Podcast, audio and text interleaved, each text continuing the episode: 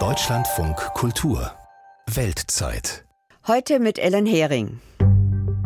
Le pedimos que renuncie y cierre el Congreso. Es nuestra petición, nueva constitución. Wir wollen, dass diese Frau zurücktritt, dass sie das Parlament auflöst. Wir wollen eine neue Verfassung.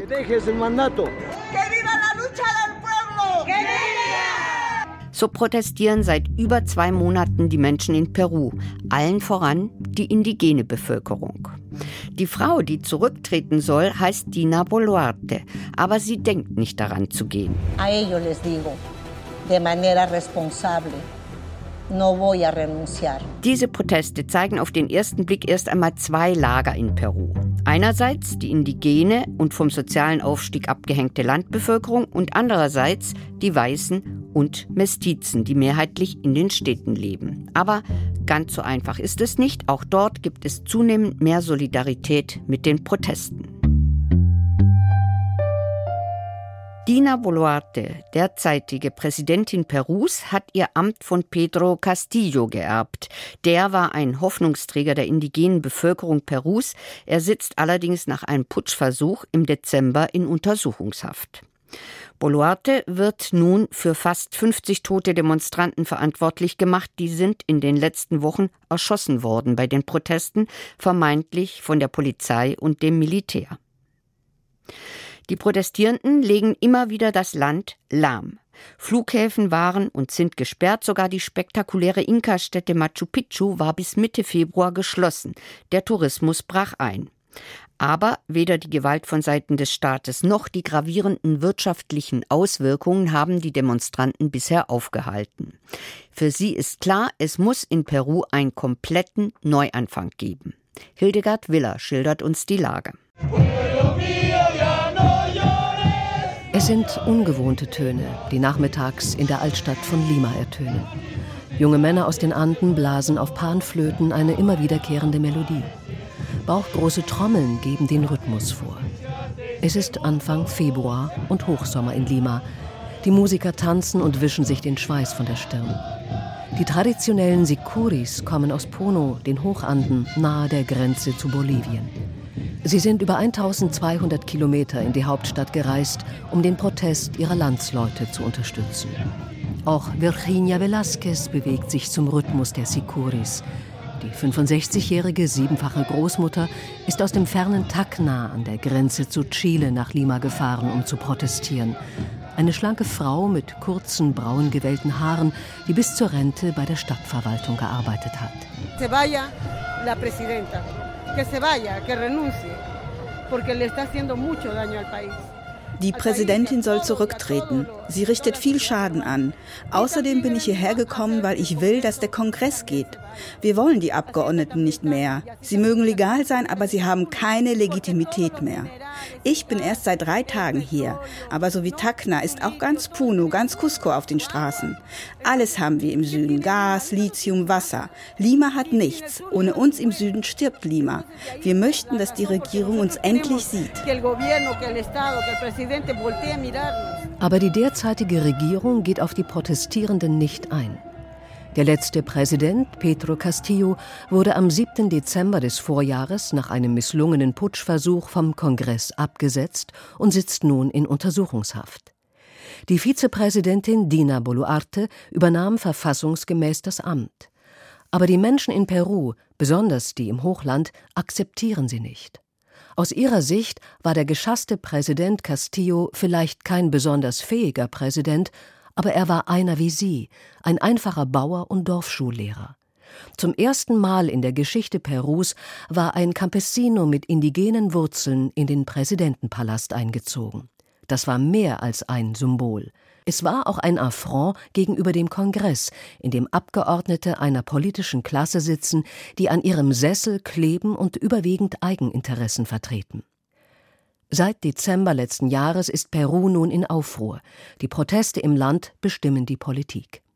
Präsidentin Dina Boluarte ist verantwortlich für brutale Polizeieinsätze, bei denen inzwischen 48 Demonstranten und ein Polizist ihr Leben verloren. Elf weitere Personen starben aufgrund der Straßenblockaden. Aber an einen Rücktritt denkt sie nicht. Am 2. Februar erklärt sie auf einer Pressekonferenz für die Auslandspresse, Eso no es una protesta pacífica. Dies ist kein friedlicher Protest. Es ist das gewalttätige Vorgehen einer Gruppe radikaler Personen, die ihre eigene politische und wirtschaftliche Agenda verfolgt. Diese wirtschaftlichen Ziele sind der illegale Bergbau, der Drogenhandel und der Schmuggel. Solche Unterstellungen machen die Bevölkerung im Süden noch zorniger. Mehrheitlich sind es Quechua und Aymara. Viele bearbeiten ein Stückchen karges Land auf 4000 Metern Höhe wie ihre Vorfahren. Nicht nur Boluarte, sondern auch die Hauptstadtmedien rücken die Demonstranten in die Nähe von Terroristen, die das politische Chaos säen wollen. Und wie Boluarte äußern viele den Verdacht, dass hinter den Protesten finanzstarke Drahtzieher mit einer eigenen Agenda stecken. Irma Kopari vom Dorf Kopani am Titicacasee weist diese Anschuldigung empört von sich. Die 45-Jährige trägt die übereinanderliegenden Röcke der Andenbewohnerinnen. Auf dem Kopf einen Strohhut, auf ihrem rosafarbenen T-Shirt steht Copani Presente. Als Halstuch trägt sie eine peruanische Flagge. Seit 20 Tagen ist sie mit weiteren Dorfbewohnerinnen zum Protest in Lima. Man hört, dass Spanisch nicht ihre Muttersprache ist. Nosotros somos trabajadoras. Nosotros salimos a trabajar 4 de la mañana. Wir stehen morgens um 4 Uhr auf zum Arbeiten. Wir haben unser Feld, unser Vieh. Wir haben den Titicacasee zum Fischen. Wir schulden der Regierung nichts. Wir sind mit unserem eigenen Geld gekommen. Niemand hat uns finanziert. Wir haben Kühe verkauft. 4000 Soles haben wir dafür bekommen. Mit diesem Geld sind wir nach Lima gefahren. Und wir haben selbst organisiert, wer mitfährt.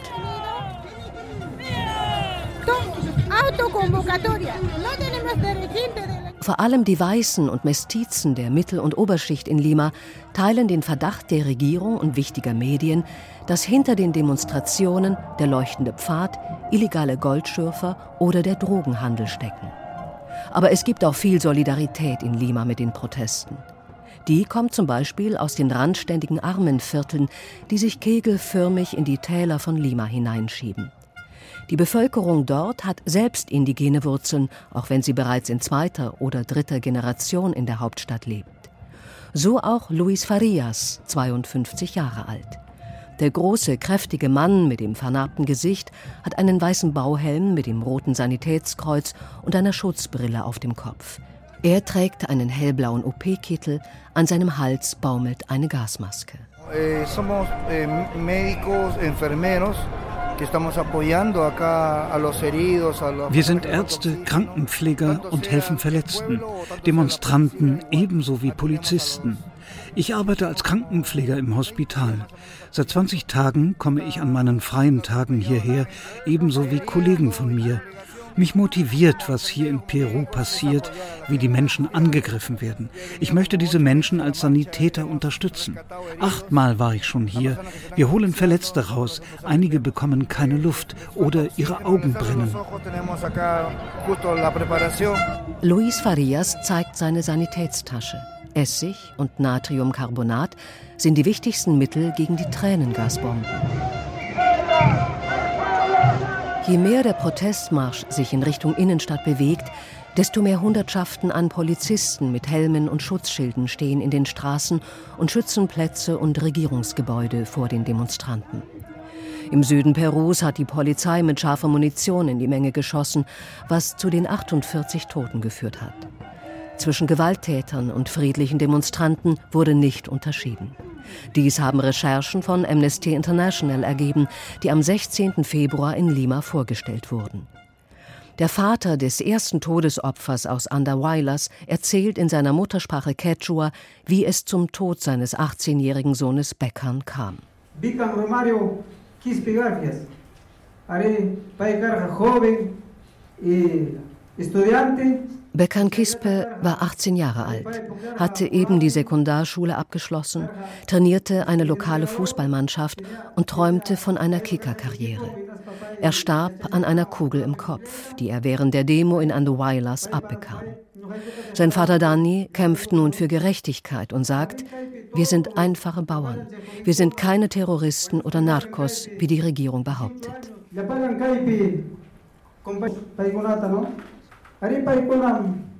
Die Recherchen von Amnesty International zeigen, dass 80 Prozent der Opfer der Polizeigewalt indigene Quechua oder Aymara waren. Die Organisation spricht deshalb von rassistischer Gewalt. Und Rassismus ist ein Thema in Peru. Obwohl alle Peruaner stolz sind auf die alten Inka, werden deren Nachkommen bis heute wegen ihrer Herkunft, Hautfarbe und ihrer ländlichen Lebensweise diskriminiert. Dabei hat der überwältigende Teil der Bevölkerung selbst indigene Wurzeln, wie die letzte Volkszählung 2017 ergab. Aber das Leben eines indigenen Bauern, so der Vorwurf von Amnesty International, zähle bis heute weniger als das eines weißen Städters. Die Proteste haben Peru ins Mark getroffen. Die Zufahrtswege zu den Städten Cusco und Puno sind zum Teil bis heute blockiert. Das öffentliche Leben war wochenlang lahmgelegt. Die 28-jährige Volkswirtin Indira Corazao aus Cusco erzählt am Telefon, dass sie 25 Stunden warten musste, um an Gasflaschen zum Kochen zu kommen. La noche en la fila nos prestamos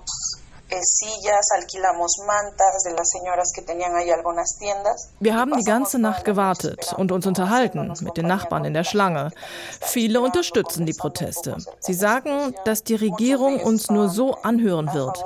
Und nur wer die Not am eigenen Leib spürt, wird auch den Streik unterstützen que solo cuando la gente siente la verdadera necesidad también se siente identificada con las personas del paro. Weil wegen des Streiks kein Bus fuhr, musste sie die schweren Flaschen eineinhalb Stunden schleppen, bis sie schließlich ein Taxi fand. Die Hochburg der Proteste ist gleichzeitig das Zentrum des Tourismus in Peru. Die Stadt Cusco im Hochland ist Ausgangspunkt, um nach Machu Picchu zu gelangen, aber alle Zufahrtswege zu der spektakulären Inka-Stätte waren bis Mitte Februar blockiert. Creo que lo más palpable para una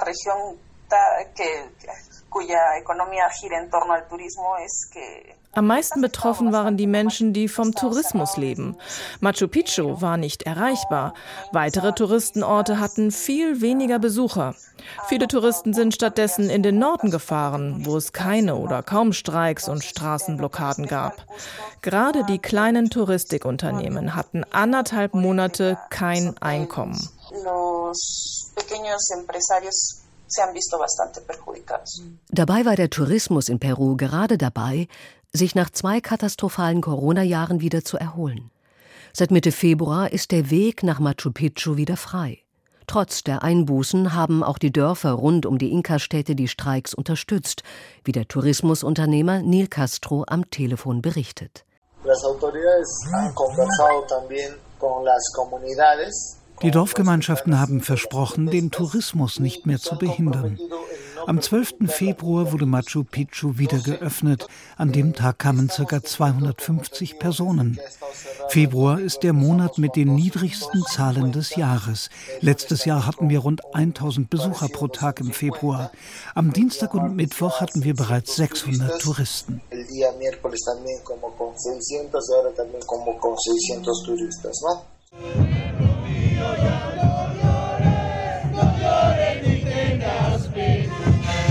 Juliaca im südlichen Hochland Perus gehört zur Protestregion Puno. Allein dort wurden 17 Jugendliche von der Polizei erschossen. Am 9. Februar wurde dieser Jugendlichen in Juliaca gedacht. Sikuris mit ihren Flöten sangen: Mein Volk, höre auf zu weinen. Die Ungerechtigkeit wird bald für immer verschwinden. Aber es sieht nicht danach aus. Bisher haben die landesweiten Demonstrationen keines ihrer Ziele erreicht. Weder hat der Kongress einer baldigen Neuwahl zugestimmt, noch will Boluarte zurücktreten. Kein Minister, kein Polizist hat bisher Verantwortung übernommen für die 48 Toten. Dabei sind es längst nicht nur die Quechua und die Aymara, die den Rücktritt Boluartes und eine Neuwahl des Kongresses befürworten. 70 bis 80 Prozent der peruanischen Bevölkerung hat sich bei Umfragen ebenfalls dafür ausgesprochen. Über den ehemaligen Präsidenten Pedro Castillo, der wegen des Putschversuches in Untersuchungshaft sitzt, spricht kaum mehr jemand. Die Dörfer und Städte der Region Puno waren 44 Tage lang abgeriegelt. Der Flughafen von Juliaca ist bis heute geschlossen. Doch lange kann die Bevölkerung den totalen Streik nicht mehr aufrechterhalten. Seit Mitte Februar haben Geschäfte in Puno wieder geöffnet, es fahren wieder einige Busse. Die Regierung in Lima deutet die schwächer werdenden Proteste bereits als Ende des Aufstands. Der Journalist Ugo Supo aus Juliaca sieht das anders.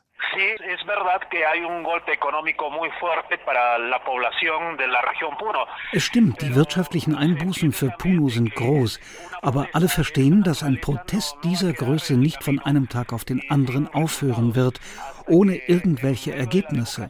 Ich denke, die Proteste gehen weiter, bis wir über einen neuen sozialen Pakt reden, der die Entwicklung unserer Bauerngemeinden vorsieht und sie nicht mehr diskriminiert. Uns fehlt noch sehr viel für eine nationale Integration.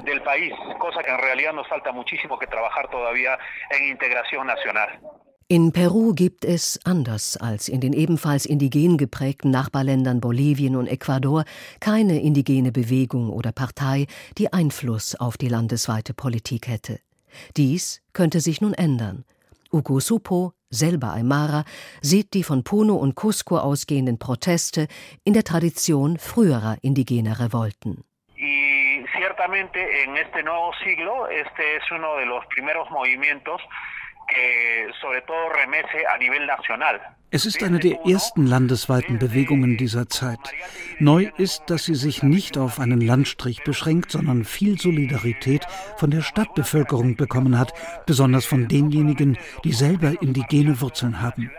Außerdem hat die Bewegung heute andere Instrumente zur Hand als die Aufständischen vor 100 Jahren. Soziale Netzwerke, die internationale Gemeinschaft, die universalen Menschenrechte. Dass uns die internationale Gemeinschaft hört, macht Hoffnung, dass unsere Anklagen dieses Mal nicht unter den Tisch gekehrt werden. Hildegard Willer hat aus Peru berichtet. Das politische System als Ganzes muss weg. So lassen sich kurz gefasst die Forderungen der Protestierenden in Peru zusammenfassen. Denn das derzeitige System, so ist der Vorwurf, begünstige die im Grunde seit der Kolonialzeit herrschende Klasse und diskriminiere die indigene Bevölkerung. Anne Herberg ist mir jetzt zugestaltet, unsere Korrespondentin für Südamerika. Anne Herberg, stimmt das?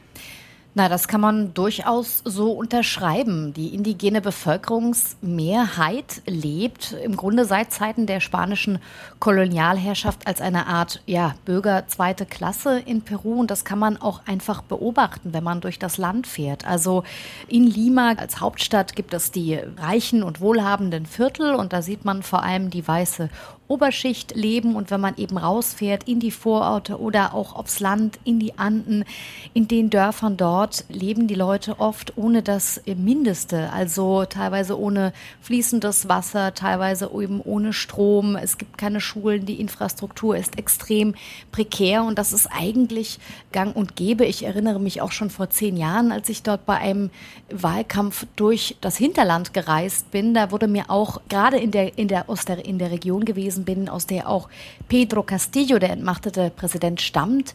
Dort wurde eben berichtet, hier kommt im Grunde eigentlich nie ein Politiker vorbei, nur wenn sie unsere Stimmen wollen. Äh, sie kümmern sich nicht um uns, es gibt immer nur Versprechen. Aber im Grunde werden unsere Bedürfnisse nicht vertreten von der politischen Klasse.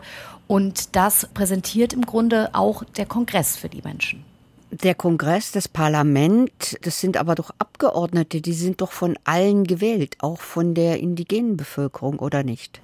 Das stimmt, allerdings muss man sich natürlich gucken, wie solche Wahlen stattfinden in einem Land, in dem 70 Prozent der Menschen in Informalität arbeiten. Die Situation der Ungleichheit in Peru ist ja extrem und die hat sich durch die Corona-Pandemie, Peru war eines der am stärksten betroffenen Länder, nochmal verschärft.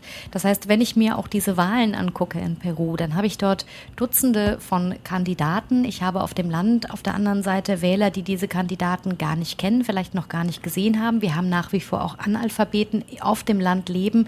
Es wird teilweise überhaupt nicht mit einem richtigen Stimmzettel gewählt, sondern mit Bild Symbolen. Also da wählt man dann eben einen Hahn oder man wählt eben eine Axt. Was wirklich diese Politiker äh, dann für die Bevölkerung in den einzelnen Lokalitäten verbessern wollen oder welche Versprechen sie haben, das gibt es oft gar nicht, diese Konnektion. Das heißt, wir haben in Peru eigentlich ein Problem, dass wir im Kongress unheimlich viele Leute sitzen haben, die keine feste Parteistruktur haben, die auch gar keine Berufspolitiker sind in der Art und Weise, sondern einfach auch aufgrund von Gefälligkeiten überhaupt in eine Struktur hineingerutscht sind, die vielleicht irgendwie bekannt geworden sind, die aber in dem Sinne auch keine Repräsentanten einer Bevölkerungsgruppe sind, also ihre Interessen vertreten. Und das wurde ja bei der letzten Wahl umso deutlicher, wo dann Pedro Castillo sich aufgestellt hatte als einer der Kandidaten. Und er wurde ja richtiggehend zum Symbol für eine Bevölkerungsschicht, die sich seit Jahrzehnten eben durch niemanden vertreten fühlt. Ja, genau, aber er hat ja dann nicht so eine glückliche Hand bewiesen. Das hat er nicht. Seine Präsidentschaft war von Dutzenden Fehlern von Beginn an geprägt. Und dem letzten Misstrauensantrag, dem wollte er ja zuvorkommen und hat dann im Grunde das gemacht, was der peruanische Diktator, der Autokrat Fujimori gemacht hat, nämlich einen sogenannten Selbstputsch. Er hat einfach den Kongress auflösen wollen. Aber anders als damals Fujimori gelang ihm das nicht. Er hatte keinerlei Unterstützung hinter sich, sondern es wurde ihm dann eben selbst zum Verhängnis. Seither gibt es ja diese Unruhen, seither ist das Land teilweise komplett lahmgelegt. Wie sehen Sie das denn? Würden Sie auch sagen, da muss es einen kompletten Neuanfang geben, damit sich die Lebensverhältnisse irgendwann mal auch angleichen? Die Situation ist natürlich extrem komplex. Man kann ja in so einem großen Land auch nicht einfach sagen, so jetzt alles auf Null und wir fangen von vorne an. Wir haben den Kongress, wir haben schon darüber gesprochen, da sitzen ja auch mächtige Gruppen drin, da sitzen Gruppen, die haben ihre eigenen Interessen. Das merkt man ja im Moment auch, weil sie zum Beispiel auch verhindern bisher, dass die Wahlen so vorgezogen werden, wie das die Protestierenden auf der Straße fordern. Im Grunde die Forderungen der Protestierenden sind ja klar. Sie sagen, wir wollen wirklich eine neue Verfassung, wir wollen unser Land auf neue Füße stellen. Doch die große Problematik ist auch, wer oder welche Politiker haben denn das Vertrauen, sozusagen diesen Prozess dann eben auch anzuleiten. Wie ist es denn in der Bevölkerung in dieser aufgeheizten und polarisierten Situation? Findet man dann da überhaupt zusammen zu einer Art äh, verfassungsgebenden Prozess, wie er ja in Chile beispielsweise stattgefunden hat, auch mit einer ganz großen Unzufriedenheit? Also der Riss, der durch Peru geht, ist einfach noch mal sehr, sehr viel tiefer, einfach auch aufgrund dieser durch die Kolonialzeit auch gewachsenen sozialen Ungleichheit, die auch weiter diese Gesellschaft bestimmt. Und die Zivilgesellschaft in Peru, gibt es die? Die Zivilgesellschaft gibt es, das sehen wir ja auch gerade, dass es diese Proteste überhaupt gibt. Und es sind ja nicht die ersten Proteste. Es gab schon vor einigen Jahren von einer jungen Generation vor allem angeführt, äh, sind die Leute auf die Straße gegangen, vor allem gegen die Korruption. Das heißt, es gibt ganz viele Menschen, die sich zusammentun. Eben die Indigenen, die Minenarbeiter, die Leute aus den Vororten, die Studierenden und so weiter und so fort. Das heißt, die Leute sind auf der Straße und sie sind seit einer ganzen Weile auf der Straße und lassen nicht locker. Das macht ja auch Mut. Danke, Anne Herberg, für Ihre Einschätzung. Danke. Der Aufstand der Abgehängten in Peru, das war heute unser Thema in der Weltzeit. Und in der nächsten Folge unseres Podcasts geht es um eine ganz andere Art der Ungleichheit, nämlich der im reichen Kalifornien, genauer in San Francisco. Ich bin Ellen Hering, schön, dass Sie dabei waren und bis zum nächsten Mal. Tschüss.